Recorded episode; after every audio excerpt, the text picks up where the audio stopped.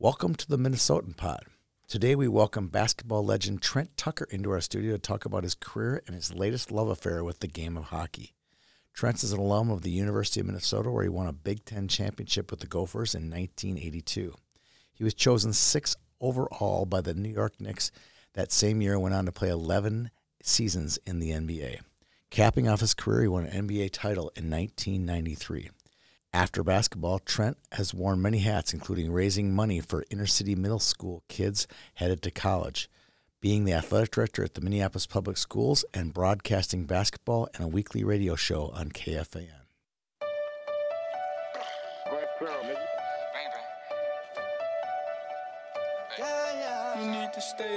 Streets if you can't take the heat. You need to stay up out the streets if you can't take the heat. Cause it get cold like Minnesota. Cold like Minnesota. Cold like Minnesota. Cold like Minnesota. Need to stay up out the streets if you can't take the heat. Good morning, Mr. Tucker. How are you doing today? I'm doing good, and you? I'm doing great. Uh, we're in the full thrushes of uh, summer hockey. I think your son, uh, William Jesse, will be playing in the Bantam Elite playoffs tonight. So you're definitely in the middle of it too, aren't you? Have no doubt about it. It's been a, a full summer of hockey. It's a lot of fun though, and the kids are enjoying it. The great thing about you know team sports is that you get to meet kids from all different places, and you form friendships and relationships. And that's the beauty of team sports, and, and both of my boys are having a very good time of doing that. Uh, they are good hockey players, but they're also really good people around the rink. Everybody seems to know who they are. They make friends. I, I follow them on social media. They're making friends everywhere. I'm amazed by all the different people and the connections those kids have just through Instagram. I think that do they get that from you or they get that from your wife Melina? Well, I think they, they they may get that side from me, Yeah. but you know they're very personable. You know, their grandfather is very personable. He's a guy that likes to talk, and so This is your dad or uh, Melina's, Melina's dad? dad, yeah. Okay. And so he, he lives in Maple Grove, and when they were very, very young, like two or three years old, they were always engaged in conversations with him about worldly things. So they would ask me questions about this, about that. I say, go ask your grandfather. He has more knowledge than I do. So in their terms of engaging and and being in the moment and, and enjoy, they enjoy being around people. So they got some of that from him as well. That's good. All right. So before we get into those guys, we're going to do a basketball first, philanthropy, middle stuff, and then at the end we'll we'll talk some hockey. Uh, and your, I would love to get your uh, lens on what hockey means to you guys and your family and all the other things that come with hockey. Uh, before we do that, I want everyone to get to know who is Trent Tucker. So I got to find out who you were yesterday. Um, I've obviously known who you were from. Uh, you came in a really highly decorated recruiting class from Jim Dutcher. I remember that. There was Sid Hartman was talking about these great recruits every day, and I was probably you know, at the time, probably 10 years old, 11 years old at the time. And I'm like, oh, we're to give a good basketball team this year. Because we had some ups and downs in the 70s, you know, with Musselman crew and then Kevin McHale and Mychal Thompson. So we had some, we had a real good vision of what a good basketball program was. And then you guys, your class really proved what it could look like. Um, but before we get that, growing up Flint, Michigan, um, there's been a lot of great basketball players out of Flint, Michigan. But what is it like in the city? I know uh, obviously it's been well documented. It was a it was a uh, General Motors town. Yes. Um, and when did the when did it when did it become a General Motors town, and when did it stop becoming a General Motors town? You know, it was always a GM town. Okay, And you know, a lot of um, my family members at that time, my uncles and aunts, they moved from the South. You know, the Tucker family originated in North Carolina, okay, and so most of them moved to to Flint, Michigan, to be a part of the GM industry. My family, my father, uh, we were the last of the Tuckers to leave North Carolina to come to Flint. Really? But it's, it was it was a huge, huge. Um, it was a huge spot for people, you know, migrating to the north looking for jobs, and GM was offering, you know, great benefits, great job opportunities, and that was the place to go. It was kind of a dream. It was kind of a dream for everyone. Right. I mean, you could get a job at GM and you could work there for 25 or 30 years, Pension. pension, you know, and you were going to have a full career. You know, you could make a living, uh, a really good living by being a GM employee. So at that time, Flint was booming. This was the 50s then, right? Like 50s, post World War 50s, II. 60s, and Yeah. going into the to the early 70s. And Flint was, as a town, was booming because the economy was very good because you had that one major, you know, job place that everybody could go to.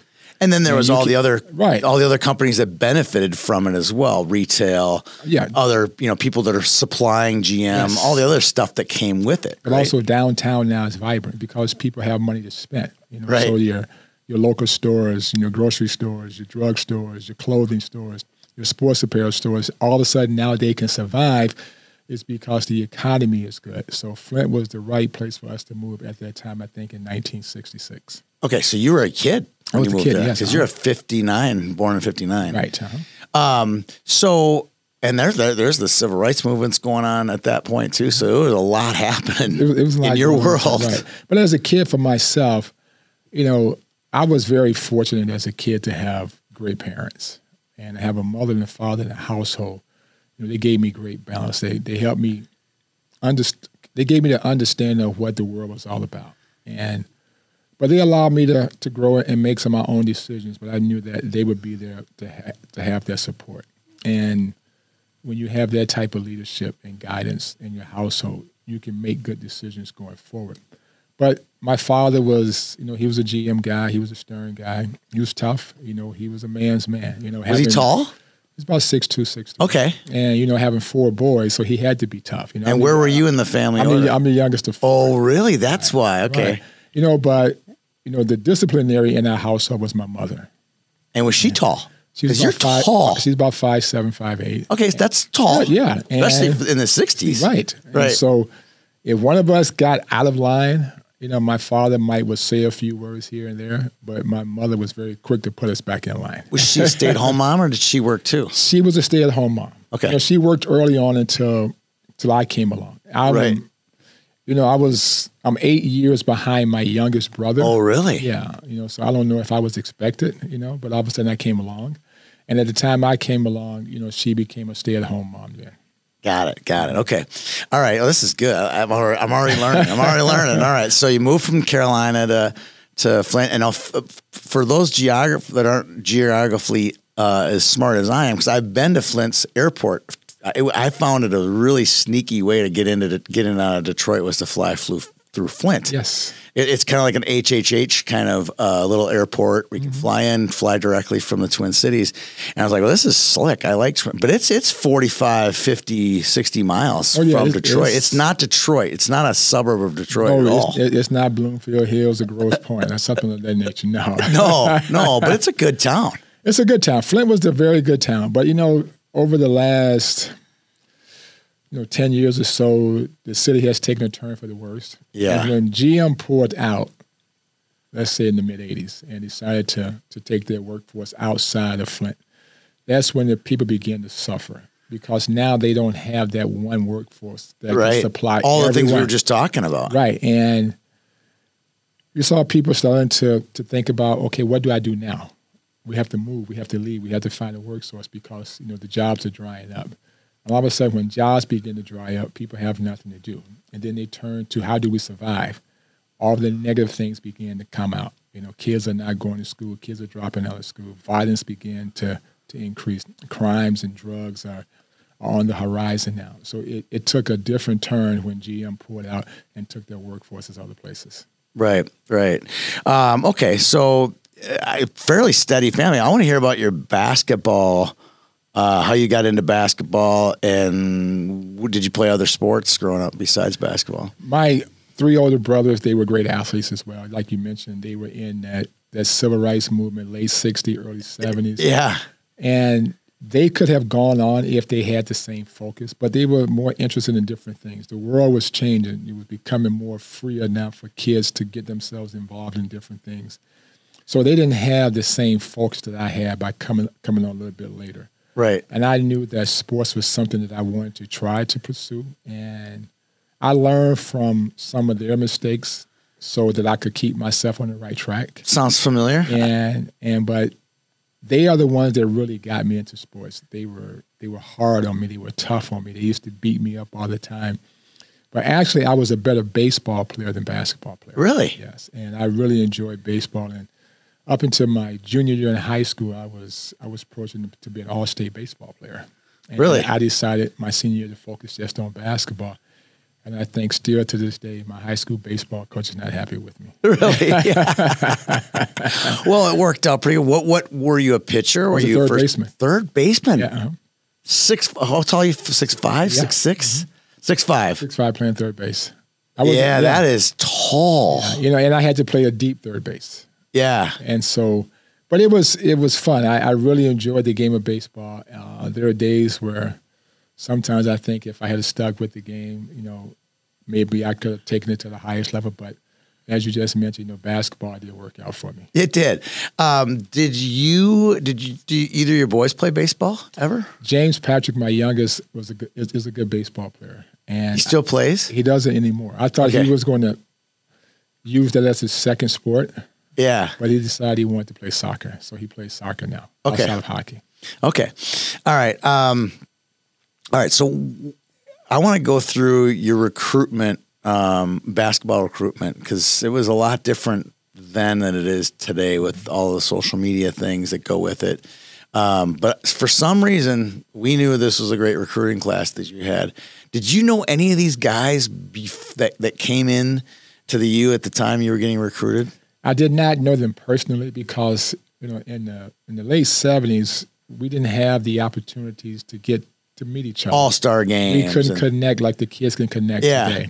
But you heard of them, you know, Street and Smith All American, McDonald's All American, Parade All Americans. You it used to be you knew- Pizza Hut back in your day. right, you, you knew the names. Yeah, yeah.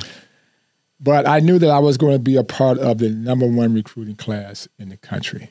You know, talking about Daryl Mitchell, who was at that time the number one player not only in the state of Florida, but the number one player in the entire country. And you Yeah. had Gary Cookie Holmes, who was Mr. Basketball in the state of Florida.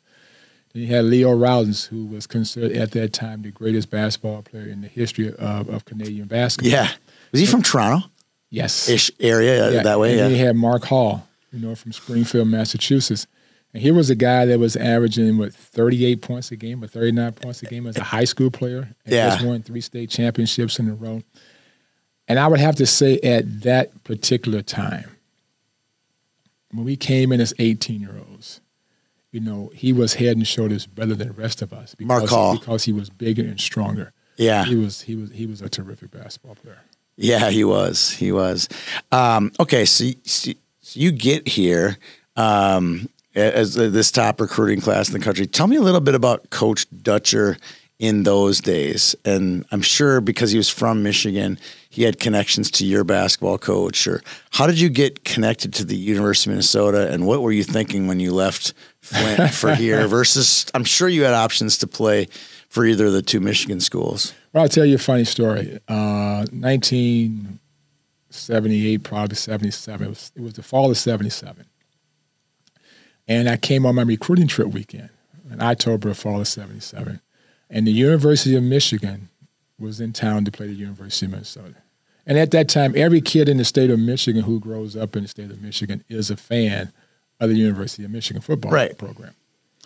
So it just happened my recruiting trip weekend, the number one team in college football is playing at Memorial Stadium on my recruiting trip weekend. So I knew Rick Leach and all the guys who, Yeah. were, who were top flight players for the University of Michigan. Coach Rick Leach is from Flint as well. Who is from? Rick Leach. He, oh, he was from Flint. He's from Flint as well. Wow. Okay. And um, I remember him. a Great lefty quarterback. number one team in the country comes to Minnesota. They get beat 16 nothing by the Gophers. I was there. And I and I said that day, you know what? This may not be a bad place to go to school at. Really? And it was one of those days where everybody talked about how cold it was. And Beautiful fall it, day. It was a, like 75, 78 degree day. I said, well, this is a whole lot better than Flint doing it during the fall and the winter. But I but I didn't realize how much colder it was going to it was going to get two months later. But it was a it was a great opportunity for me to kind of leave home for the first Yep. time and kind of grow up and, and see if I could coexist in a in a new environment in a new community. I was always, you know, a kid that wanted to explore different things, to see the world. I didn't want to just stay in my hometown and stay in my own backyard, because when you deal with difficulties for the first time, and you're going to have some adversity for the first time, how do you handle that as a, as a young man, and how do you move forward, and how do you make a place now that you're going to for the first time work for you, and how do you fit in? And I was always interested to get to know other people outside of my environment, and you know that came from my mother and father. All right. So you you get to the U and it wasn't all it wasn't a rose rose filled garden at the time when you got to the U. You you guys kind of struggled a little bit Oh yeah, early on. Yeah, Big Ten was tough. I mean, you you come in as a freshman, you got all these guys who are you know first team All Staters, All Americans. You think it's going to be easy at the next level. You're 18 years of age, and most and at that time, most kids stayed around three or four years. Yeah. So there were a lot of so 22 they're year grown olds. men almost. They're 21, 22. They're much physically stronger. They're faster. They're bigger. They understand what the Big Ten is all about. I think the first time I played against Ronnie Lester from Iowa, Yeah. Remember Steve Carfino? I had never seen a guy that fast in my life. I Hated that guy. and I said, well, how in the world can we play up here? And then there was Magic Johnson. Yeah. I grew up playing against Magic Johnson. Yeah. But then when I got to college and saw him as a sophomore at Michigan State, you know, he was a different basketball player than I saw two years ago. Really? He was in high school. He was bigger. He's a Detroit kid. He's Lansing. Oh, that's right. He was a hometown kid. Yeah, and he's, you know, he's six nine. He can handle the ball. He's gotten bigger. He's gotten stronger. He's faster. But also, he's more mature. He understands what the Big Ten is all about because the year before, I think they lost maybe in They the second or great. third round. Yeah. you know, in the NCAA tournament. So now he's coming back. He's a favorite to, you know, to win the whole thing and become a number one draft pick at the highest level that you can go to. So, as you mentioned, it was a learning curve. It was a, it was it was a big experience to understand what Big Ten basketball was all about. I, I forgot to ask. What was this? What was your second choice school? My three choices came down to the University of Iowa, UC, Really? UCLA, and Minnesota. And who was the coach at UCLA at the time? I went out to UCLA's basketball camp when I was 15, and and Gene Bartow at that time was That's the head right. coach at, at, at UCLA, and somehow, some way, I became the MVP of the UCLA basketball camp. They had so many great, you know, California players at that time out there, and somehow, some way, I, I was the MVP for the week. And UCLA had always been on the radar Well, because as a, at, as a your kid, age, yeah, as a kid sure. growing up, you know, you're looking at the John Wooden teams. You're looking Yeah. at, you know, Kareem Abdul-Jabbar. That time was Lew Alcindor. You, and you looked at all the championships that they had won. And the only only college that we knew about at that time was UCLA. Pretty much. UCLA or Notre, or Notre Dame. That- that's, Yeah. that's all you heard about. And I said, if I can, would ever have a chance to go to school there, that'd be the first place I'm going to go to. Gene Bartow, when I became a senior in high school, left for University of Alabama, Alabama, Birmingham. I And Gary that. Cunningham was his assistant coach, took over at that time. And I was about to take a trip out to UCLA, you know, for one of my visits. And he told me, he says, if you take the trip out here, you have to sign right away. And I said, well, I'm not prepared to do that.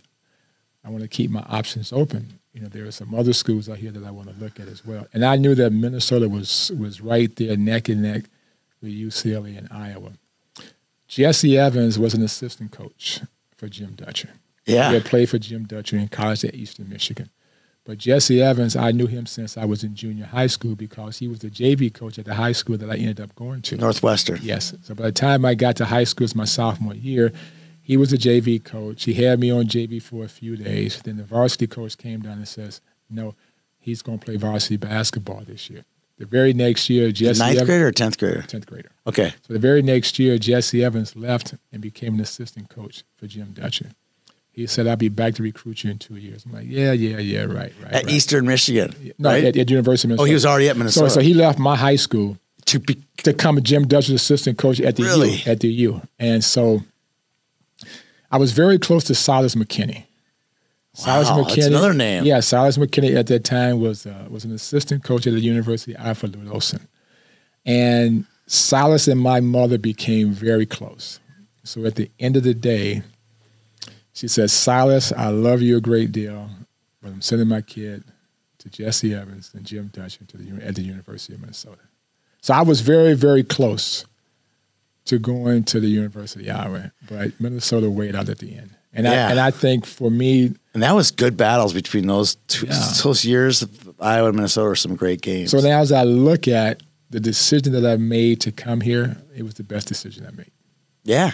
Oh, it's getting chills. Uh, all right. Uh, I went through some uh, famous uh, Flint Northwestern alums. Okay, Uh, so I'll see if you can add to my list. Glen Rice. Jim Rice. Uh, probably that would be the best bas- be between you and him, best basketball player come out of that school. Kelvin Torbert, maybe. Jeff Grayer, Jeff Grayer was Iowa there, State. Iowa State. Andre Rison. I got him. He's coming up here. But I got another one, Claressa Shields.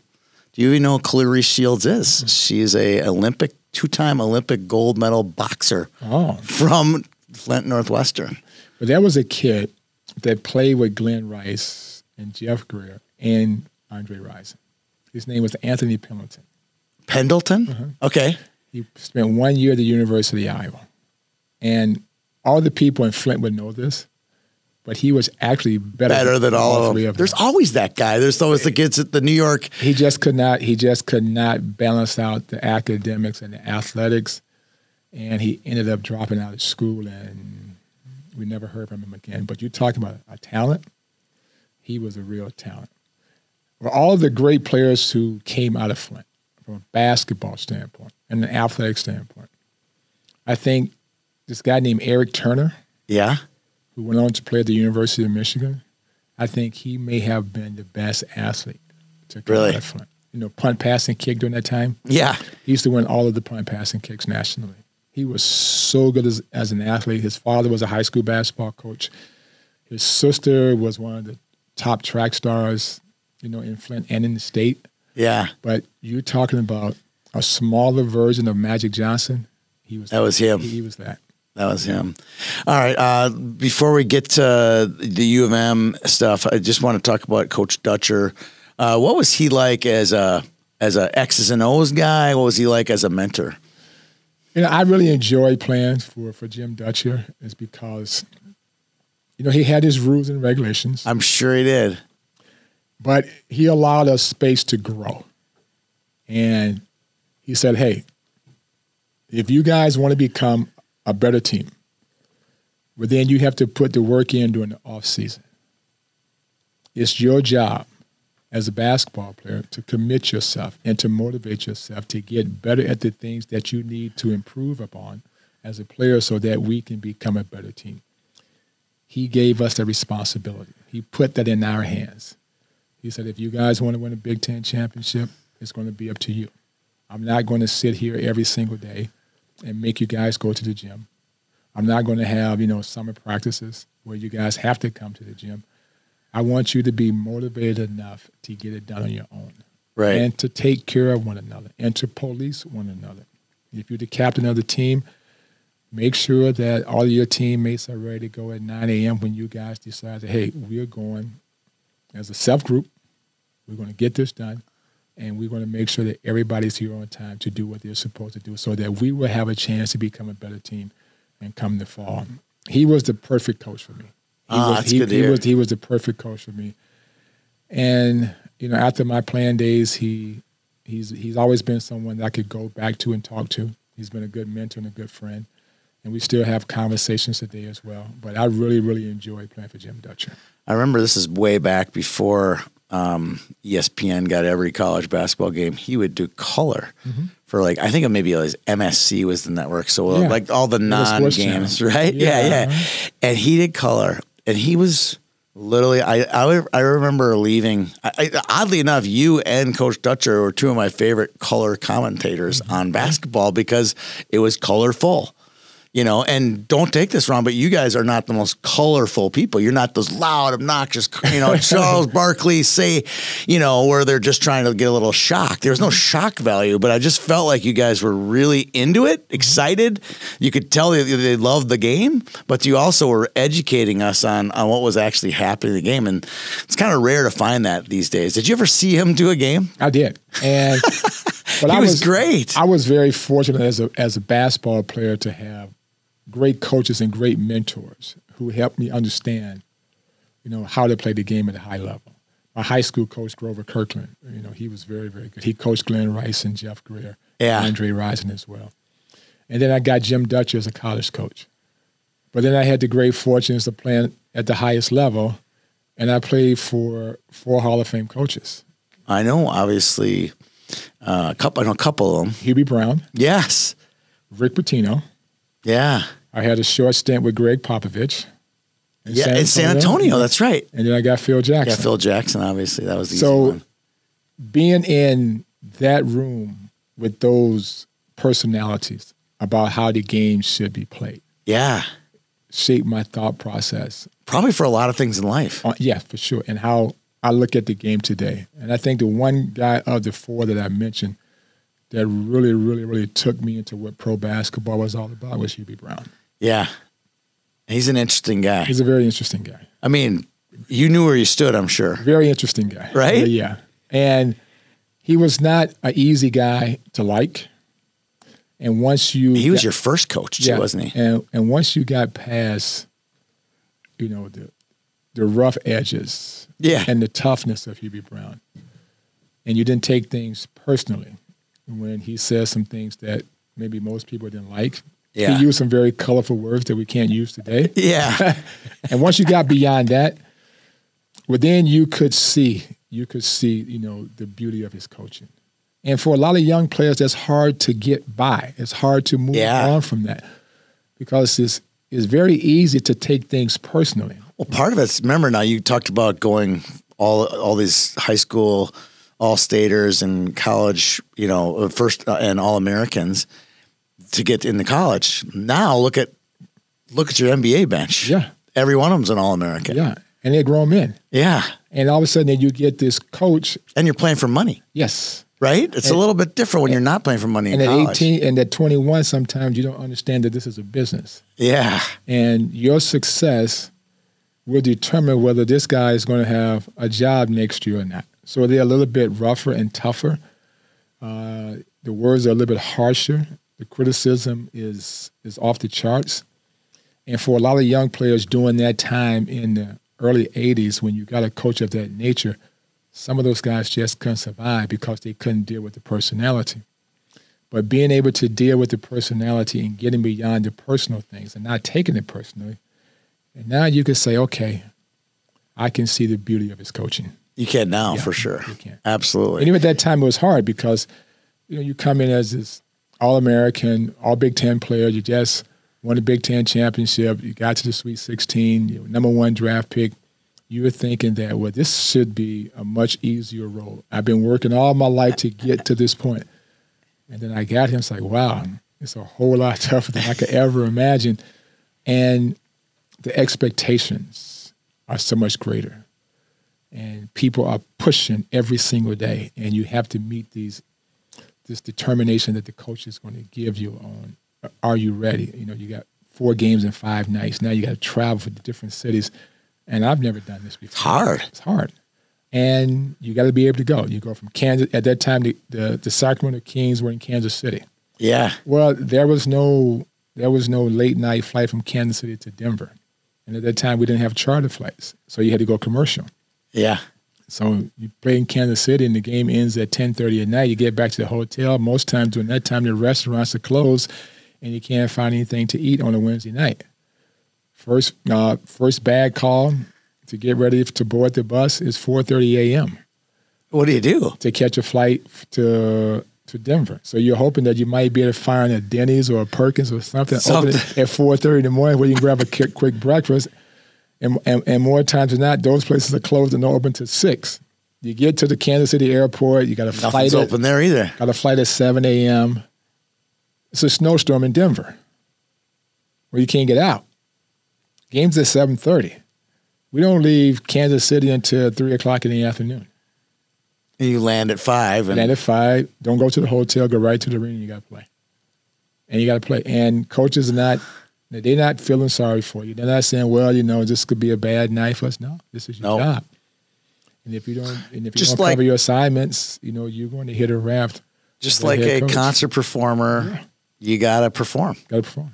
You gotta show up. The show You know? goes on. Yeah, wow, yeah, yeah, yeah. yeah. Uh, I want to go back to the U really quick. Uh, winning the Big Ten title, first one. I I couldn't even count how many years it had been since they'd won a Big Ten championship. Uh, what was that like? The winning uh, that Saturday afternoon, uh, Breuer just go. Randy Breuer goes just goes crazy that day. I think he probably had, if I recall, he had like thirty some points. Yeah, they couldn't points, stop yeah. him. And what was that whole crew like? You know, you, you started as freshmen and, and, you ended as seniors. I mean, I, am looking at this list of guys. Randy was the leading scorer. You were the second leading scorer. Daryl Mitchell. Gary Cookie Holmes, Tommy Davis was a yeah. junior on that team. Zeb Howell was one of my favorites. Uh, what was and Jim Petersen? Oddly enough, yeah. we talked about that. What was that crew like? You know that that that, that one shutting moment. The, the, the the fans go running onto the floor. You guys won the championship. Is that a, is that a good a sports moment you had at that That's point in your life? That's a great sports moment because when you talked about the number one recruiting class in 1978 coming in and many people were thinking that we might win multiple Big Ten championships, and we thought that we would too. Yeah, but we realized that it wasn't that easy because the Big Ten had so many quality players and quality teams, and it took us four years to get to that point. And I can remember as we got into the last four games of the season, we were two games out of first place, and we heard the noise from Bobby Knight and from Lute Olson at Iowa. Oh, I forgot about that. was that Minnesota players were not they were not smart enough. Smart enough. Or tough they, enough. No, not not we weren't, weren't we weren't smart enough. Plenty tough, huh? We were tough enough. We were talented enough, but we weren't smart enough. Really? To win the Big Ten championship. So four games to go, we two games out. We have to go to Michigan on a Thursday night. And we hadn't won in Michigan in probably in 20 years. Right. But Michigan was a young team, and we knew that we could beat Michigan. So we blow out Michigan by 15 or 20, and now we got to go to Iowa City on a Saturday afternoon. Illinois does us a favor. They beat the Hawkeyes in Champaign on that Thursday night. So now we're one game out, and we're going to play against the Hawkeyes in Iowa City.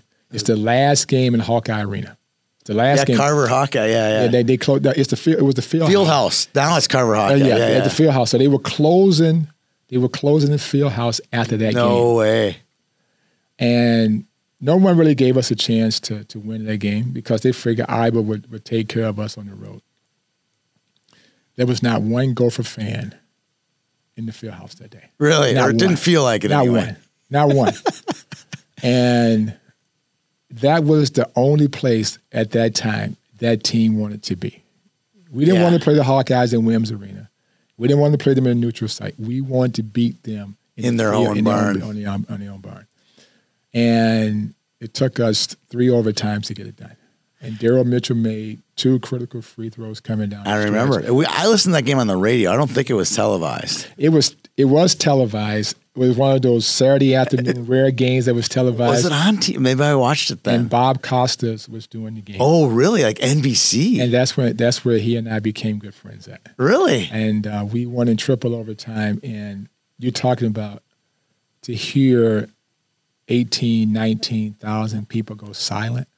It was it was the best it, it, was the best noise I've ever heard in my life. Yeah, but it wasn't your work wasn't done yet though. So then we had to come home and to win two more games. The Michigan State game that Thursday night was the hardest game that we had to win because we were nervous. Yeah, yeah, yeah. Because we didn't want to mess this thing up, and we were playing cautious.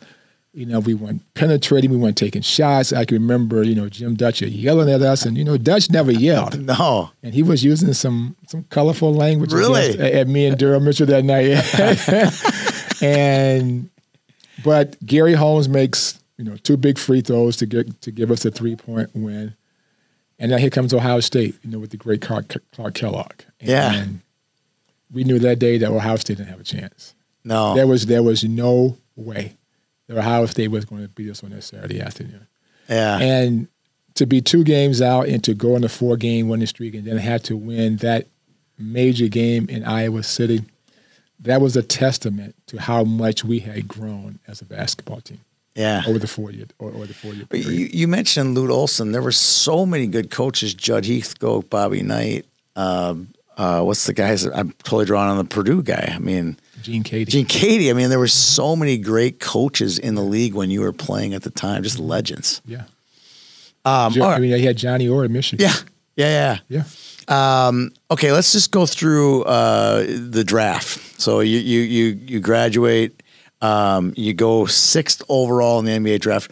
What was the what was media like then? So if your your boys were listening to the show right now, we know what it would have looked like today. What an NBA draft would look like. What was the what was the media like then? It was totally different. Was it even? It wasn't even televised. It was televised, but not like it is today. It was not a big, big, big production like it is now. Were you there when you got? I went to? New York City. Really? Okay, Yeah, cool. yeah, and it was um, it was the it was the greatest day, you know, of my young life. Really? Because as a kid, you you have these dreams and you're hoping one day, you know, that you may have a chance to play high school basketball at a high level. And then would I be lucky enough to get a scholarship and go to college? And to make the pros, that is, you know, Icing on the cake. that's icing on the cake. And it's what one percent or half of a one percent that's going to have a chance to to play at the ultimate level. And then for you to be a top ten pick in that class. And what propelled me to get into that position, I was considered the best shooter in the country. I was considered the best shooter in the draft. And the New York Knicks was looking for an outside shooter. So everything kind of fell in place for me. Yeah. It's all about timing and being in the right place, you know, at the right moment. And, and in 1982, that moment came true for me. So, who was number one overall that year? Uh, James Worthy. Okay, yeah, from Carolina. James Worthy, Terry Cummings, Yep. Dominique Wilkins. Was Terry Cummings from DePaul? Yep. Okay. You had Dominique Wilkins. Yep. You had Bill Garnett from Wyoming. I don't know that name. Yeah. He was a six nine power forward from Wyoming. While LaSalle Thompson out of Texas went five. Yep. So and when I was talking with my agent, you know, the day before the draft, he says, You're going to go either four or six. Really? I said, Okay. Did you talk to these teams at all? Did you have like, mm-hmm. you had no pro day? We had no combine, no Nothing. That nature, no. You didn't go visit the teams beforehand? They you just didn't take one of those they came and watched. Wonderlic tests or No. anything like that? They sent scouts out. They were doing the eye test. He said, You're going to go between four and six. I said, Okay. I said, So what's going to determine whether I go four or I go six? He says, If, if Dallas takes Bill Garnett at four, you're going to the Knicks at six. I said, Okay. He said, Because Dallas at that time had Rolando Blackman. Yep. They didn't need his two guard out of Kansas State. And Dallas was looking for an upfront guy. And Bill Garnett was was the guy that fit, you know, that fit the bill for them. So when his name was called at four, my agent was jumping up and down because he was a New York City guy. And that's where his office was at. So now I was going to New York City and I was going to have all of my financial team and my agent right there Right in my there, yeah. backyard. So I wouldn't have to get on the phone and call somebody in L- LA or somebody in somewhere else. And it was great for me to have him there, is because, you know, he could help me navigate, you know, Yeah. all the pressures of playing in New York City because his first client was Walt Clyde Frazier. Oh, really? And then his second client was Dr. J. No way. Yeah. So I had great mentors, What's his name? Irwin Weiner. Okay.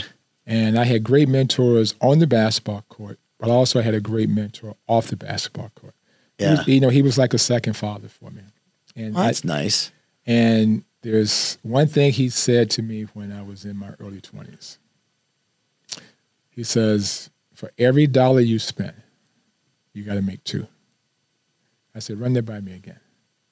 He said, For every dollar you spend, you got to make two. And that resonated with me. He said, So what I'm trying to do is to get you to think and not about, to think about not the money you're making today. How will you allow this money you're making now to be around when you walk away from the game. Right. So my job is to make sure that you're prepared when the game is over. It's not my job to decide whether you can go left or go right. That's their Right. job. That's- yeah, yeah, That's yeah. their job. Yeah, yeah. He said, My job is to make sure that I put you in the best situation when you walk, walk away from this game that you're that, that, that you're okay. Yeah, that's a that's good advice. And he was, he always told me, he said, so any big purchase, you know, that you think you want to buy, He says, always give yourself 24 hours to think about it before you make the decision. So I wanted to buy this house one time, right? In Yeah. New Jersey, right? Lawrence Taylor, Phil Simms, all the Yeah, guys that you had to live there, right? So I want to live where the big boys are living, right? Yeah, yeah, yeah. They got all the big houses, you know, so I'm hanging out with them. So it's time for me to move into that neighborhood as well. I'm a single guy and You don't even need a house. I don't need a house. But um, you know, the, the ego is gone. You know, you want you want to be with all the all the big players and and so he says, Well, how big is the house? I say, no, it's it's good size. He says, Well, you didn't answer my question. I said, it's ten thousand square feet. Oh, He's my like, goodness. He's like, ten thousand square feet. He says, What are you going to get married tomorrow and have six kids or something? 12 kids. Right. Yeah, yeah, yeah. And I said, no, he said, okay, let's go take a look at it. So we drive over to New over to New Jersey, in this part of New Jersey, and we take a look at the house. I said, hey, this is a great looking house. We go inside, and he says, okay, let me jot down a few things for you. He says, you never owned a house before. I said, no. He said, there's a mortgage. He says, insurance. He says, property Taxes. taxes. He said, there's lawn upkeep. He says, and you got to you got to heat the house. You got to cool the house. He says, and then, you know, you got to furnish the house. You got to put furniture in the house. He said, call me tomorrow. I said, okay. He says, give yourself 24 hours. And if you feel the same way 24 hours from now that you felt today, Then buy it. we- we- We'll take a look at it. I called him the next morning. He said, what are you thinking? Said, you know what? I don't need that house. No, so that's the first best decision you made, right? Well, because by having him, you know, at that time, being able to give me that advice, it was it was so helpful. Because as a young person, you know, you're making decisions off of impulse, Right. and your ego is running out of control, and you're you want to be with everybody else. You know, yeah, I live over here too. Lawrence Taylor is over there. Phil Simms is over there. Bill Yeah. Parcells is over here. You know, so yeah, I supposed to be in that group, but it wasn't the right decision at that time to make. Right. And but for young players who have advisors, and if I could talk to any young player at any given time, the one advice I would give them is it's your money and you can do whatever you want to do with it. But if you have someone who's there to help you make decisions, make sure you listen to them first. And that was the one thing I learned the most was how to learn how, Oh, that's to, learn how pretty to listen, how to listen. All right. So you got drafted. I got to hear your first NBA game story. Well, what happened? Opening night, Madison Square Garden, October of 1982. My opponent is someone that I grew up idolizing, was Dr. J. No way. So I'm playing against the Philadelphia 76ers. You got Moses Malone, Dr. J, Bobby Jones, One of Mar- the best teams of all time. Maurice Right. Cheeks, Yeah. Andrew Toney. And I get into the jump ball circle, and I take a look to my right, and there's Dr. J. Were your legs, were your legs wobble? I was shaking. yeah. I and off the opening tap, they win the tap, and the ball is going out of bounds. And I see him take off in the dead sprint, and he reaches out and grabs the ball with one hand before it went out of bounds, when it went out of bounds, Yeah. and take one big step and dunks over Bill Cartwright, who's seven feet tall. And I was like, I've never seen that basketball before. I I, I can't play. How, how can I play up here? Yeah. And I see a guy who grabs the ball with one hand and then takes one big step and slam dunks over a seven footer. I said, this is different basketball. different world. Sure, yeah. It- it- this is big boys basketball for real. yeah. Yeah. Yeah. Yeah. Yeah. So that was your first game. My first game. I think I read somewhere in their first season you had 17 points in a quarter and outscored the opposing team in an mm-hmm. entire quarter. What, what team was that? I can't remember. I can't recall. but you know, you have those nights when things are going well for. Everything's going, and you have three points for shots shot outside the arc, which you did not have in college. And we How'd didn't you like shoot, that? We didn't shoot many threes when I first got into the league. It was not a big three point thing. Yeah. It was more inside outside, but you shot 18 and 19 foot jump shots. But not having a three point shot in college, for myself and Darryl Mitchell, it was, it was, uh, I would say it was a disadvantage for our team because at that time he and I were the top two scoring tandems at the guard position in the Big Ten, and we took a lot of three point shots that would have been three point shots in Yeah. today's game. It's because we had such great inside players. We had Randy Breuer, we had Gary Holmes, and then the, the two years we had Kevin McHale. So when you have that strong inside game to go up with the with a good outside game, you're going to get those looks from behind the arc. We just didn't have an arc at that time. Yeah, but you got a lot of good looks because of those big boys. Yeah, and I think at that time, if we had a three point line, you know, Darryl Mitchell and I may have been one and two scoring in the Big Ten. Yeah, yeah, no question. Everybody said that, this is not groundbreaking. I've Mm-hmm. I've heard that said several several times. How what an advantage that would have been for you guys to have that stripe. Um, okay, so let's fast forward to the Trent Tucker rule. Uh, when and where did the Tr- Trent Tucker rule come into play? January 15th, 1990. he knows the date. I love it. I it was love it. uh, MLK Day. Oh, it was okay. Was it a day game or was it, a night ma- game? it, it was a matinee day. Yeah. It was a matinee game. And we're playing the Chicago Bulls. And so it was the first year that they had gone to tenths of second on the game clock and the shot. It was. the first year. okay. And all of a sudden now the game is tied 106, 106, and there's one tenth left on the shot on the game clock and the shot clock. And you had an offensive zone. I don't know what they call it. We uh, it would call timeout. Yep. So you got the ball at half court. We got the ball at half court. Got it. Okay. So the play was Which is a really weird rule, by the way. so the so the Think yeah, about that. That's a weird rule. Like, So- why do you get to advance the ball at the half court? Yeah I, I I like it. Uh, yeah, it makes it more in- interesting, more fun, but it makes no sense at all. It puts more pressure on the defensive Oh, side time. now to Yeah, come up with a strategy to try to slow you down. So the play was designed for Patrick Ewing. Yep. So we was going to Patrick Ewing was going to fake was going to fake up and then go for a lob pass. My job was to go from the left corner to the right corner to empty out the backside. So Yep. hoping that Michael Jordan would follow me through the backside on the baseline, and then Patrick could fake up and go for a lob. Well, Michael Jordan, being the smart player that he was, Went to double Patrick. he took away the lob pass. He just let me go because he knew that we didn't have a lot of time. And I knew Mark Jackson at the time was up against the five second count. So I went along the baseline and up the sideline, and he just gave me a little flip pass, and I turned and shot the ball as quickly as I could. And Scottie Pippen, when the ball left my hand, his hand touched my hand. And the ball was in the air, and I was looking and I said, It's on line, but do I have enough? You know, Yeah. Did I get enough? Did I get enough on the shot to get it to the basket? It's, it's straight, Yeah. you know, but what I did I did I put enough umph onto that shot to get it there? And it was getting close as the ball has a chance to go in. And when it went in, the garden just exploded. Oh, it did. Okay. People went crazy because the game is over. yeah, yeah. So And the and I believe the official when he goes like this, that's a good shot. it's a good shot. Right. Well, because they couldn't go back and review it Yep. because we didn't have No it, was a, replay. just, it was a it was a precedent because this is the first time we ever had tenths of seconds on the game clock. and there was only point Point one. one. So Yeah. what, whatever the officials decided at that moment, it was in. it was in. That was it. If they had called it no good, game we were going into overtime. Yep. When they said basket count, game was over. We ran off the floor as quickly as we could. I could see Phil Jackson right now saying, "There's no way the game. No, no, no. This can't happen."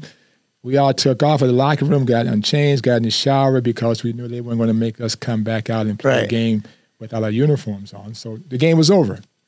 The Chicago Bulls protested the game. They took it to the league office, and maybe a week or ten days later, I had to go meet with David Stern at that time, the commissioner. Seriously? right? So I go to his office. We sit down. He said, "Hey Trent, come on in. How you doing?" I said, "I'm doing good, Mr. Commissioner. How are you?" He says, "Well, you know, the shot's going to count. It's going to stand, but the shot should not have counted."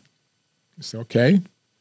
He said, "Well, you got this this puzzling look on your face." He says, "So why do you have this look on your face?" I said, Well, Mr. Commissioner, with all due respect, I beg to differ. He said, Why is that? I said, Because the reason you and I are having this conversation this morning is because you saw a man make a shot in a tenth of a second. He says, Trent, get out of my office. Yeah, that, that pretty much sums it up. So they do call that now it's point three. You have to, yeah. So if that- it's point one or point two, that's be a tip in, right? It can't tip be a catch and a shoot. so you know, at that time, you know, CNN had a uh, a late night sports show. Yes. ESPN, so Fox, everyone had their stopwatch, and so it's all over the news that night. That Yeah, that two big markets there- too, New York and Chicago. Yeah, there's no way that you can get a shot off in the tenth of a second. I said it's possible. Yeah, yeah, yeah. yeah. And so then when I eventually go to Chicago to play for the Bulls in, in the uh, in the early 92, 90s, 93. the first day I walk into the building, Phil Jackson says to me, the shot didn't count. I love moments like Right, that. yeah. That's awesome.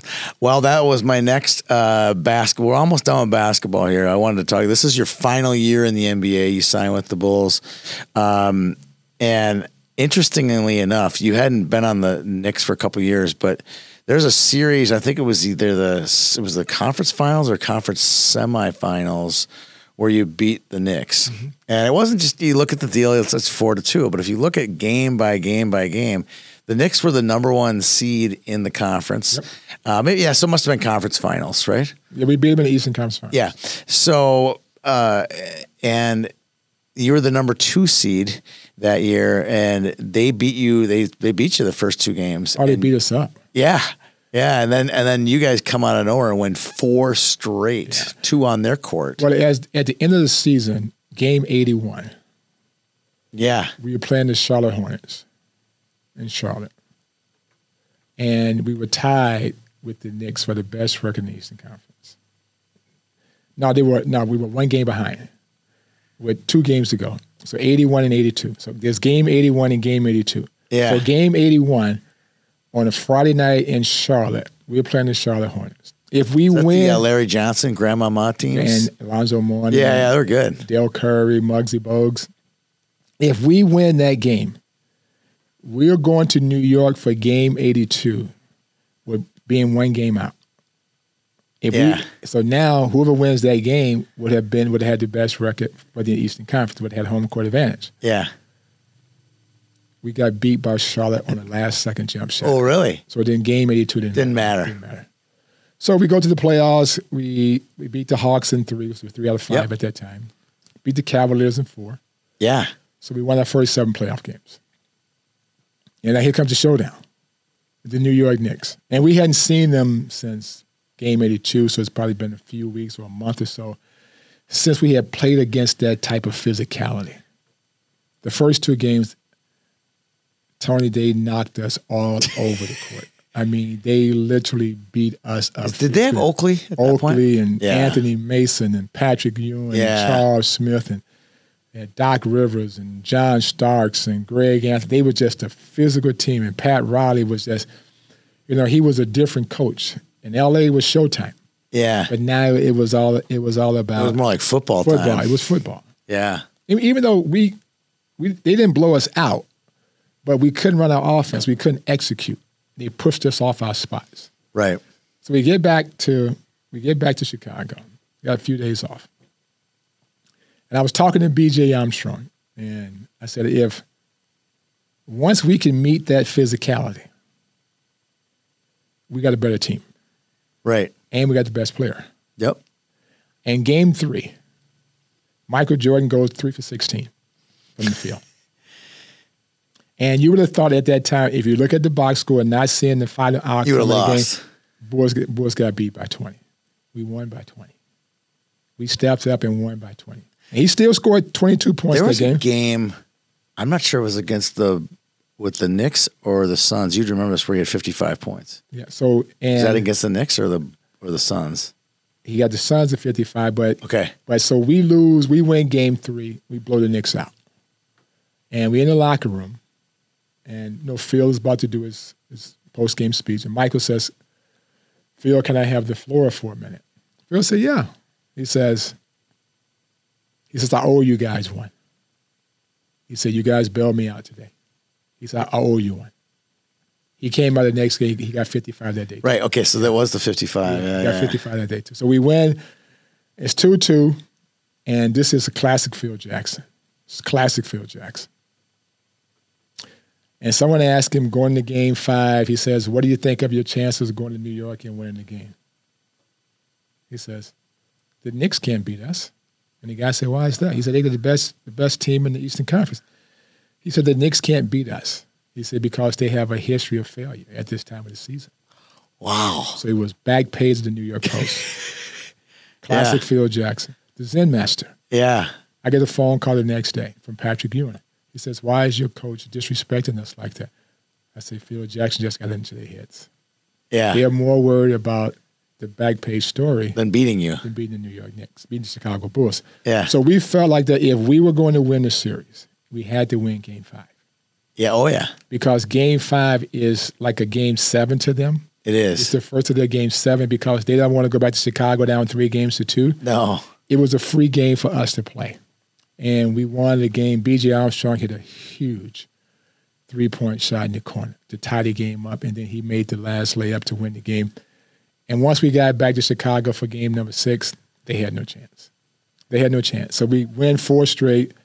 So now I, I beat my old team, Yeah. New York Knicks. Patrick Ewing calls me about four o'clock in the morning, and he says, "I'm not rooting for the Chicago Bulls. I'm hoping that you have a good series. I still hope you guys lose, but I hope you play well." And I said, "You know, this is a tough day for me as well because you and I have been friends for such a long time, and I said."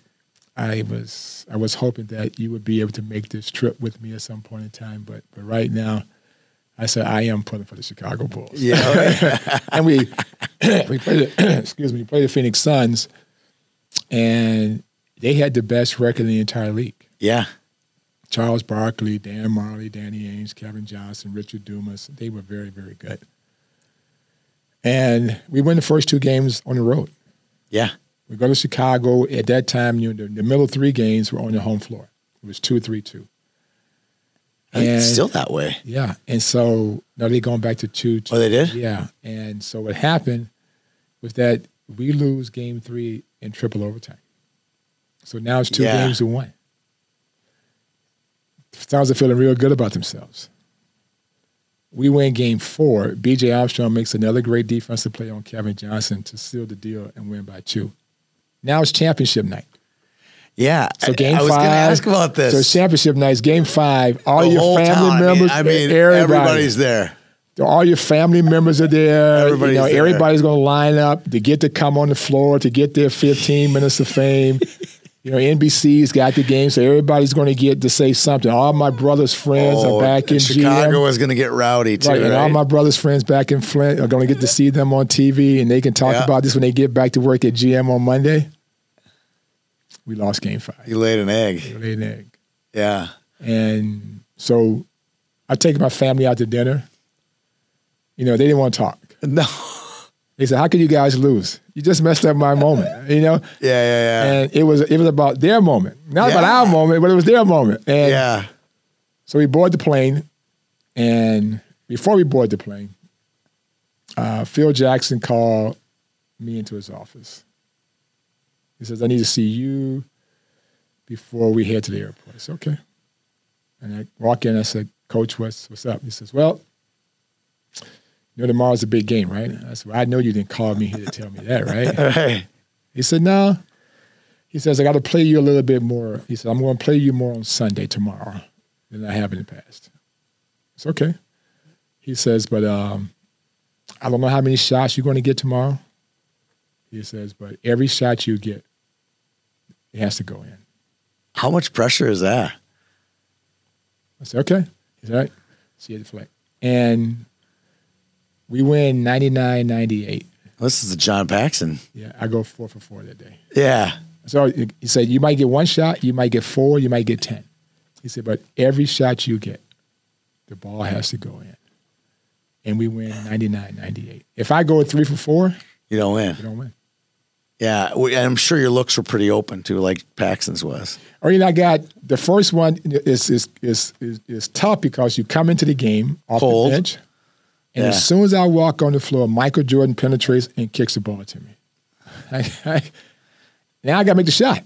Yeah. I knock down the first shot, then your confidence is there. He goes Oh, out of yeah. the game, run a few plays for me. I get another couple good looks and knock those down.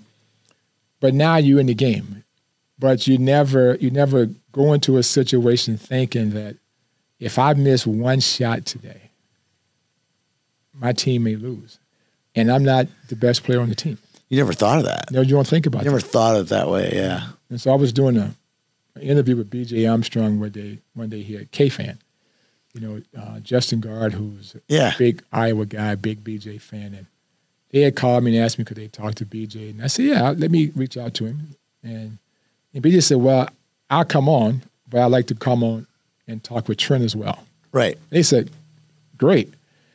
And he told Dan Barreiro and Justin the story. Says, "He says to win a championship at that moment."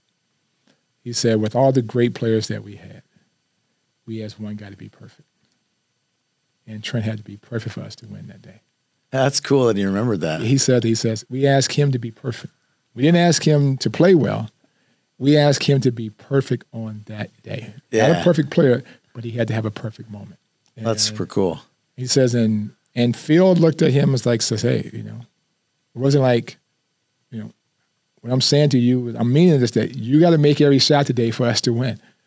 And at the end of the day, when you go back and, and you think about being in that moment, it's all about the preparation and time that you spent, Right. Oh yeah. understanding where your shots were going to come from with inside the offense. And at seven o'clock or eight o'clock on a Tuesday night or a Friday night, you know, do I go to dinner with friends and hang out at nine o'clock, Or do I go shoot? or do I go shoot? And going to shoot on a Friday night at, at eleven o'clock paid off on Sunday afternoon. Absolutely. Absolutely. So you, you get to hold the trophy. You get to have the the shining moment. I'm sure your family didn't make it to Phoenix, did They they? didn't make it to Phoenix. No. But you know what? It was Father's Day. What's that? Oh, it was Father's Day. Father's Day. So I, so I got this. I had to get on the payphone to call my father and wish him Happy Father's Day. oh, that's good. That's good. And then what was the parade like for you? oh, it was unbelievable. Because that place, that town is so big and so many people. It was unbelievable because you have to be very Was that fortunate. Michael's number two? Three. That was his third? Yeah. Okay. All right.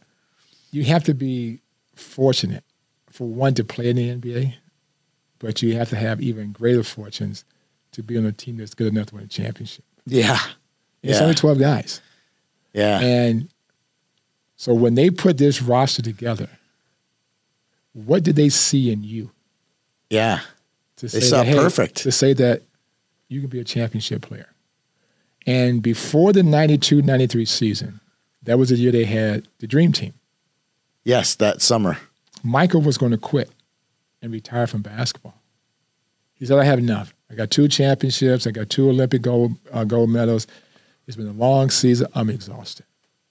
What am I playing for? And Phil called him into his office. He says, Magic Johnson and Larry Bird had never won three. Three in a row. Oh, He looked at Phil. he says, I see you tomorrow morning at 10 o'clock. yeah. yep. That's was- all that- that- that's all he needed. Yeah, it's all I needed. That One was little a- carrot, just a tiny little carrot. That's all he needed. That was the motivation to get him to come back for number three. And Phil was very good at managing, you know, players' minutes and Right. times.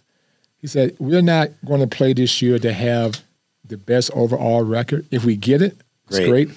He said, but you know, I got to rest. I got some older guys. I got some guys that got some wear and tear. I got to make sure they're ready for a playoff run.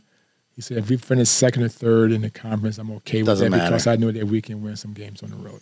Right, right. All right. So the career ends in 93 as an NBA champion. Pretty good way to walk out, right?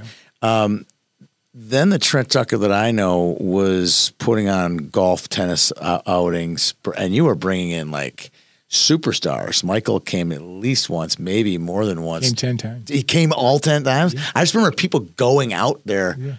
to see him.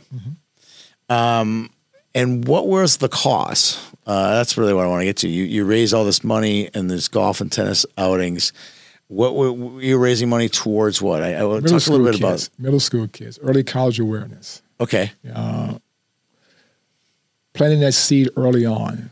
You know, even though you're in middle school now, sixth, seventh, and eighth graders, you think that, you know, college is is so far away, but it's just around the corner because by the time you get into ninth grade, the clock begins to tick. right. And I wanted to put them on the right track from a mental standpoint, thinking about the education.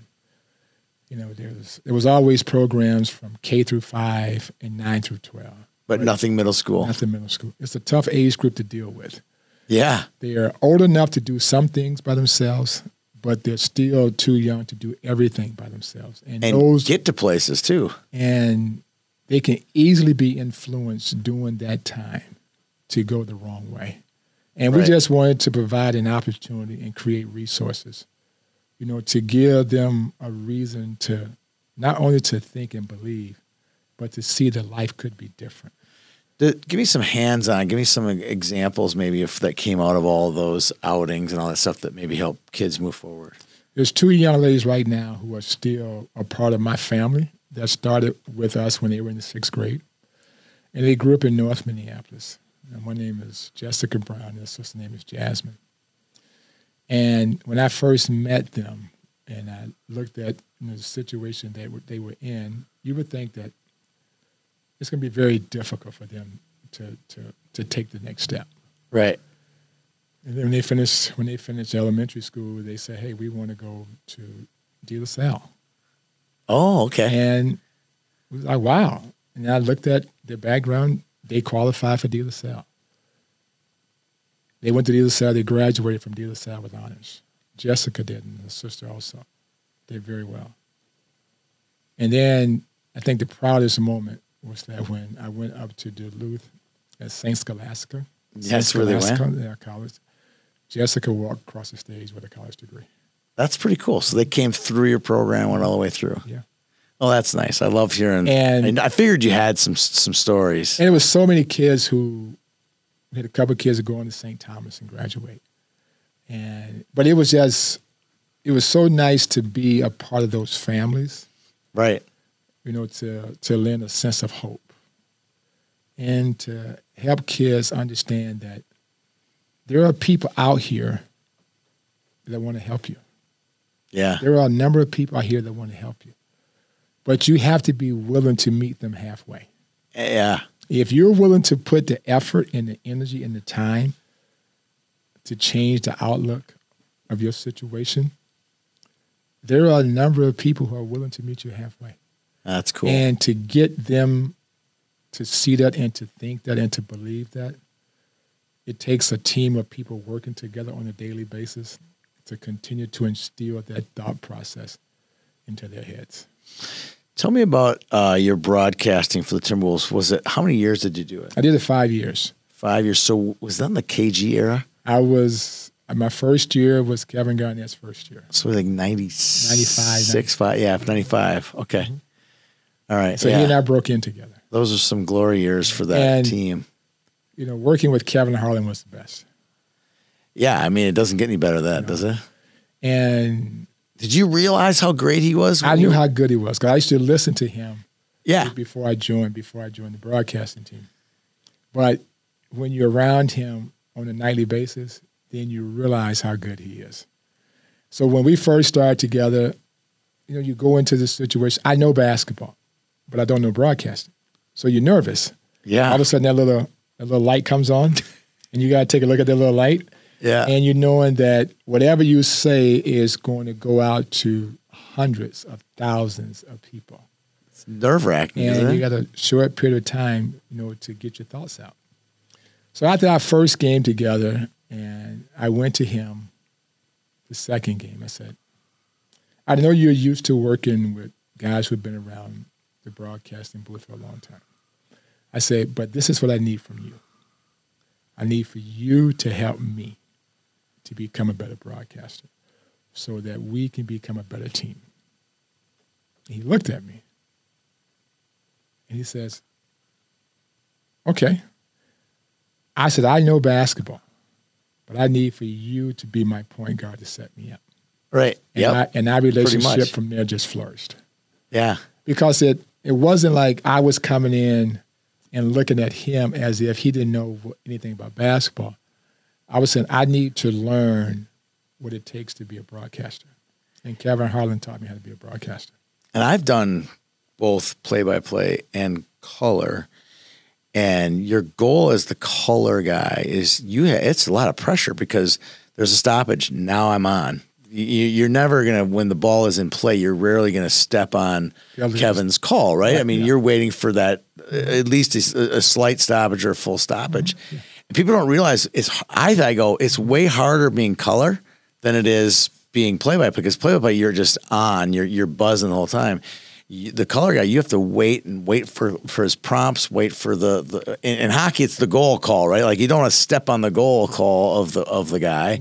You want it. There's there's certain cadences that go with it, and it and you can't build that that skill just like you can't build a skill of shooting a puck or a basketball in, and in it took a us time. And, and Yeah. it took time. And but he was so good. And he says, "Okay, when I want you to come in, I just tap the table."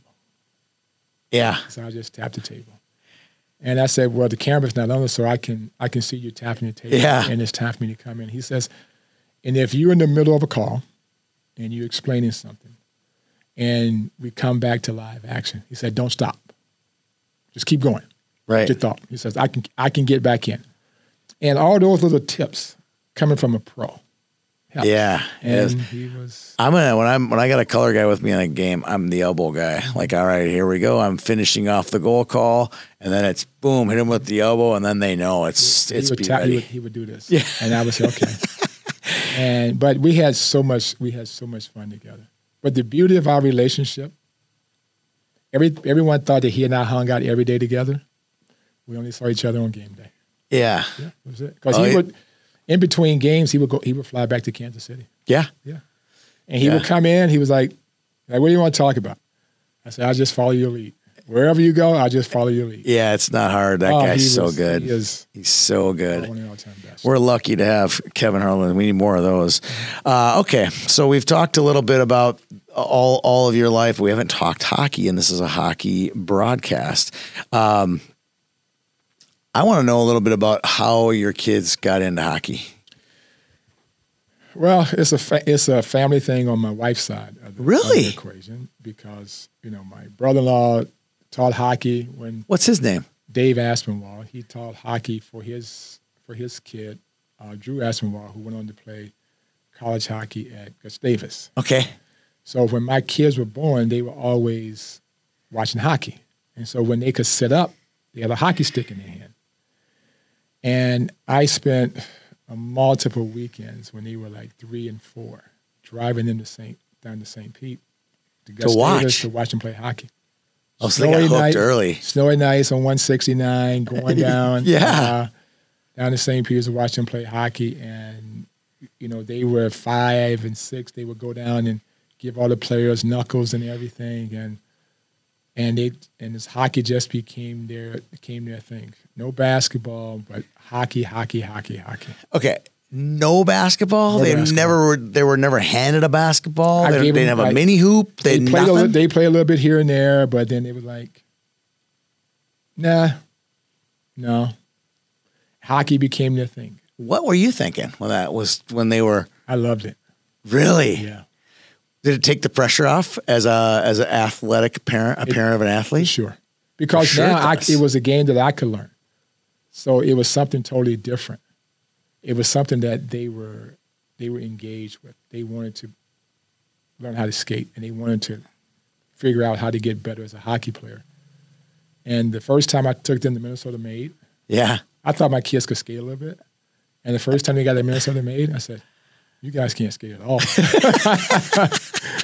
and because there were so many different things they hadn't learned, inside edges, outside edges, this and that. So I'm learning all these Terms. things a- yeah. as well, and I see them falling down, and other kids are just going smoothly and skating, and my kids are having the hardest time standing on their feet. I'm thinking, you know what? Ah, this is not going to be for them. And I can remember William Jesse saying to me one day, he says, I said, Are you okay with this? He says, Yeah. He says, Dad, at some point in time, I won't fall. He said, I will be able to stand up and do these drills on these skates. And I was like, okay. I say, as long as you want to do this, knowing that you're going to have some ups and downs and it's going to take some time for you to get to where you need to get to, I'm with you. And but they just love the game. They they want to get better at the game. They study the game. They they're understanding what the game is all about. And for me, it's it's great to just to see how motivated they are to try to become better hockey players. Uh, I've I rarely do I see two kids like your boys just r- riveted to the game when they're in the building, and I, and I mean they're watching anything. They'll watch anything hockey. I can only Oh. imagine what it's like at home. Oh, they just they, on their phones. What are you watching? I'm watching a 2017 hockey, something like that. But, Yeah. You know, and for me, is it's great because you know I can't want it more than No, They correct. can. Well, they want it more than you do. That's Right, for and so- sure. and that's and that's the beauty of it, is because if I got to be somewhere at seven o'clock for them to go to a practice, I don't have to struggle to get them out of out, out of bed. no, they that- up they up knocking on my door. There we got to go. I'm sure that's the case. And for me, it makes it it makes it easier because now I know they're motivated to go. I'm not forcing them to go. I'm not putting putting them in a situation where they don't want to be in. And I'm learning about hockey as well. But also, I get to meet people like yourself, and I get to meet so many other different parents and other coaches and other guys around the game. And I've had the good fortune of getting to know some of the professional hockey players, like Kevin Weekes, who does stuff on E Yeah. ESPN. You know, yeah. he's a good friend of mine, and we'll talk about hockey and basketball and stuff. How'd you get to meet Kevin? Kevin was is, is a big basketball fan. Oh, he is. Okay. Just like I am, apparently. Yeah, and so there's a, a person who I do some PR work with up in New York, and she was talking about me one day, and he says, "You're talking about that Trent Tucker?" And she said, "Yeah." He says, "I'm a big fan of basketball." She said, "Let's call him on the phone," and we just That's we- pretty we cool. built a relationship from there, and I got I had a few moments with you know Mark Messier. I've met talked with Wayne Gretzky a little bit, um, but the best conversation I had was with Mario Lemieux Really? when Michael Jordan got married, and I was going down for the wedding, and Lemieux was there, and I asked him. I said, "I got two boys who are interested in the hockey," and he said, "How old are they?" I said, "They're maybe they were two or three at the time." He says, "Put them on skates right now." Yeah. that was and and I sat and chatted with Lemieux and Ford. And I was like, wow. I mean, to me, I was like in awe because I got Wayne Gretzky, Mario Lemieux, Mark Messier, and, and and like you said, I'm a sports fan. Yeah. And and to be in the presence of of greatness of that nature, you know, that was pretty big time. Think about all the Stanley Cups and just those three names you ripped off there. It's pretty Im- impressive. Um, so as they walk, as your sons walk through this game, um, do you find yourself the more knowledge you get, the more excited you get about going to the rink? Yeah, because I see a lot of similarities to basketball. Yeah. Oh, yeah. Just not as it's, but hockey's faster. I, but the similarities, you know, you have. Uh, I look at the center as a point guard. Center. Yep. I look at the D man as the point guard, the wingers. distributing. Your wing, your wingers are your, your your guys who fill the lane. So I look at when the D gets the puck out of the zone and they move it. To Yeah, your center. is a point guard in some in a lot of ways too. So yeah, I look at the defensive guys when they move it to the side. I'm just kind of looking at it from a basketball standpoint. If the center gets the rebound, he hits it. He hits he hits the guard on the on the side. Well, the guard feeds the ball to the middle. Yeah, if you move the puck to the middle, I say, well, okay, that's center now, and the guys fill the lanes.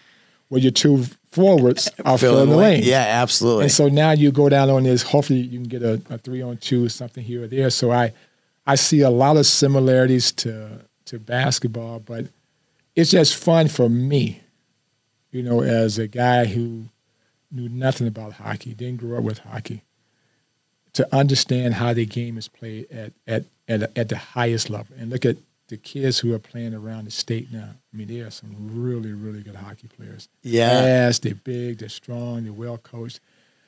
And for my kids just to be a part of that, you know, that's that's fun for us as a family. Have you ever had like crazy thoughts by being in a hockey rink? Like, hey, wouldn't it be cool if basketball had a shorthanded situation? Play five against four. 30 seconds. We're like, we got 30 seconds where he's got to sit out for doing whatever. you know, I never thought about that, but that, Right, would- just- that would be kind of interesting. Yeah, I, whatever. I'm just saying, like crazy thoughts, like because the games are very similar. Very simple. It's fast. You got to think on your feet, you know, and and now when when you get to the Bantams level, the Yeah. game changes Oh yeah, because now because it it becomes more physical. And now you have to adjust to the speed and the size and knowing that you're going to get hit. So your decisions have to become quicker.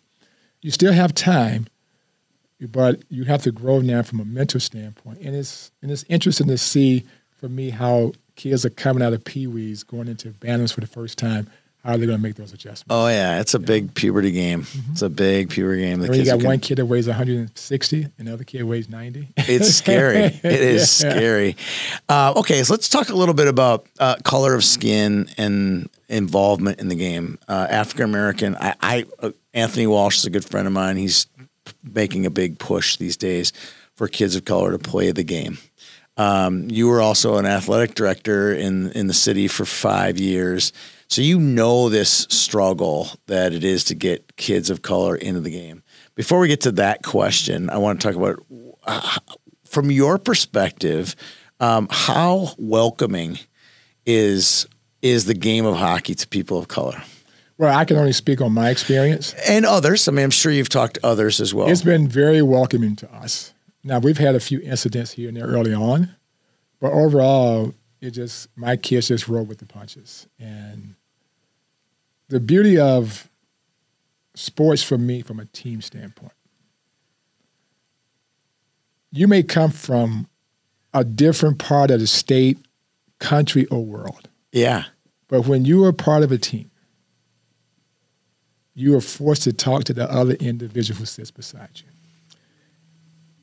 And if we could, and if we could somehow, some way, bring that that mentality into our world, into the world. into the world, it would be a much better place. Because as a college basketball player, it doesn't matter whether my teammate is from the smallest town in Alabama and he's never ever encountered with a black person before.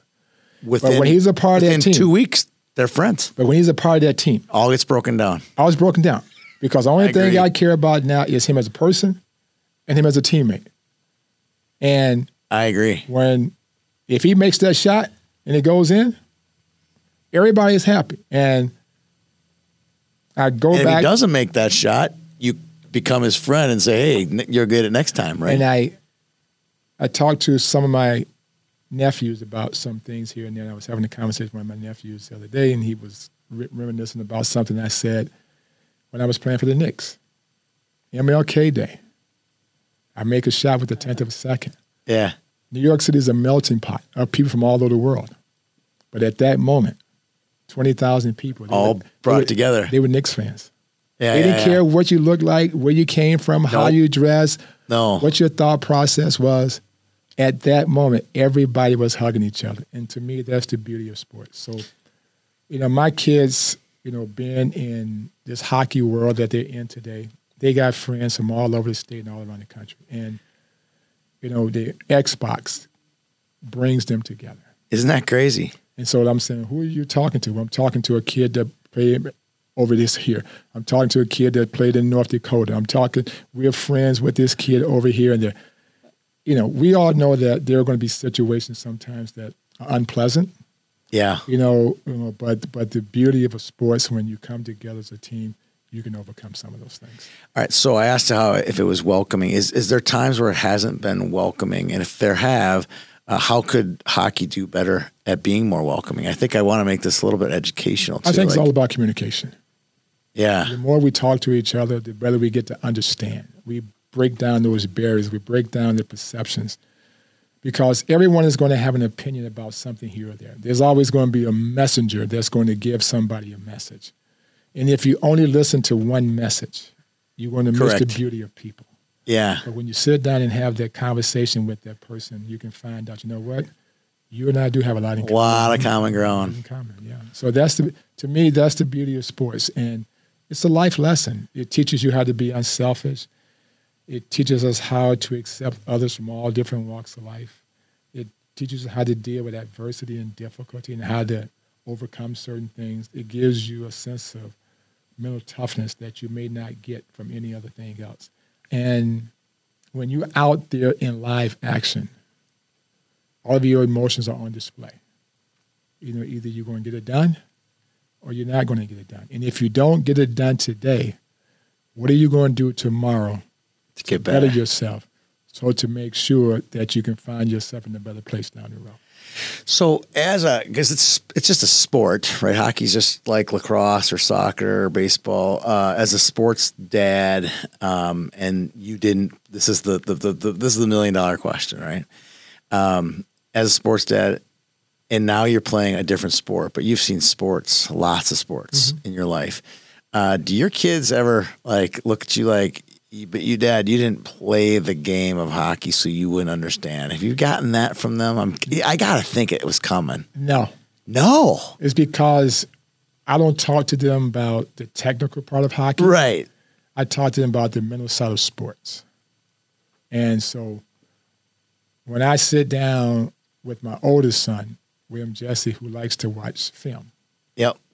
And I say, okay, I'm gonna put this in basketball terms if the puck is in the, in the left corner and deep in, in your zone, I say, as a defenseman, where should you be? I say, if you're hanging out on the wall, that puck squirts out to the middle, you're not going to catch that guy, right? Right. Yeah. Okay. I say, so if you're in the middle, puck's down in the left corner, I say, if one of your forwards or center gets the puck, I say, now they have a passing angle to get to you where you can get a shot. I say, but they can't make a, 85 foot pass across no. the ice because it's going to get stolen. So I talk to them more about, you know, the, the mental part, the positioning, where you're supposed to go, because I can equate that to basketball. Sure. But I'm not talking to them about you got to work on your edges, you got to work on this, you got to do this, you got to do that. That's up to the guys that you go see on a daily basis. That I, I don't do anything with that.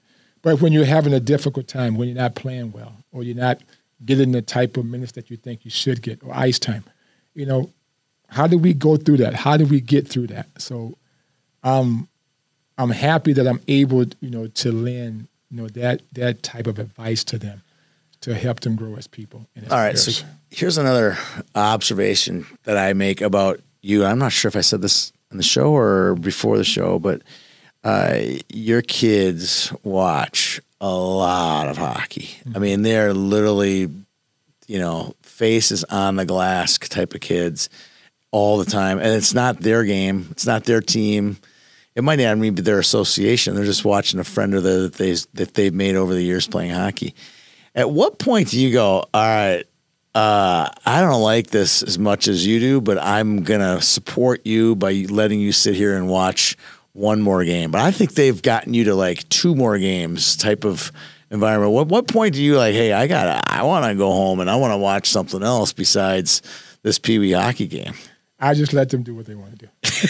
I just It's crazy how I, much they're at the rink. I let I you know, if they want to go, if they are enthusiastic about going, I take them. Because I I know that at some point in time, you know, they're going to be driving on their own and they're going to be out of the house. So all the moments I get a chance to spend with them, I cherish those times.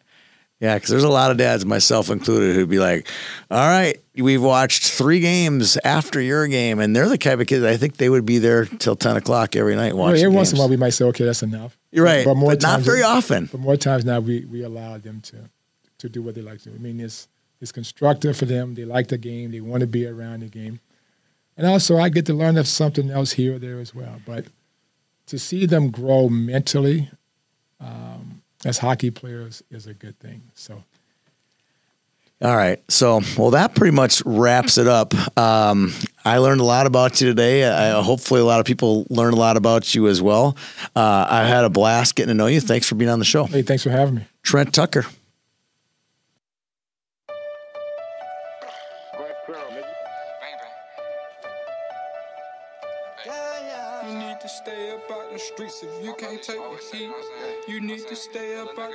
If you can't take the heat. Cause it get cold like Minnesota. Cold like Minnesota. Cold like Minnesota. Cold like Minnesota. Need to stay up out the streets if you can't take the heat.